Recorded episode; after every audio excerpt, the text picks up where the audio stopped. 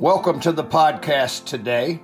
Today I want to talk to you about what to do with the past, present, and the future as we go into the year 2022.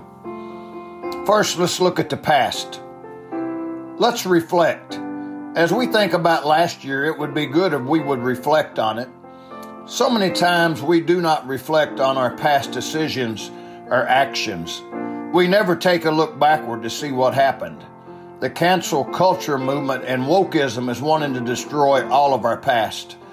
I say to you, look at your past and reflect on it.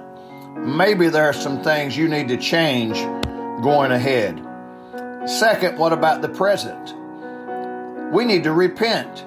As we reflect on the past, there are no doubt some things that we need to repent of. Repent means to change our mind or direction. As we study the Bible and begin to grow in the Lord, there will be things that we need to change our mind about. No one knows everything when they first get saved. In fact, no one will ever know everything until they get to heaven. As we learn what is right and what is wrong, we need to make some changes. Sadly, many people are unwilling to change. Sinful spiritual pride keeps people from growing in the Lord. This year, repent of any sin or make any change to your attitude and actions that might need change to help you be a better Christian. And then, number three, for the future, let's resolve.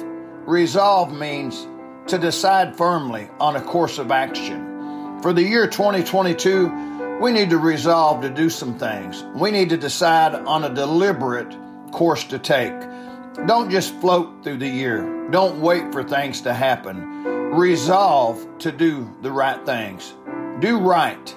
May God bless you today.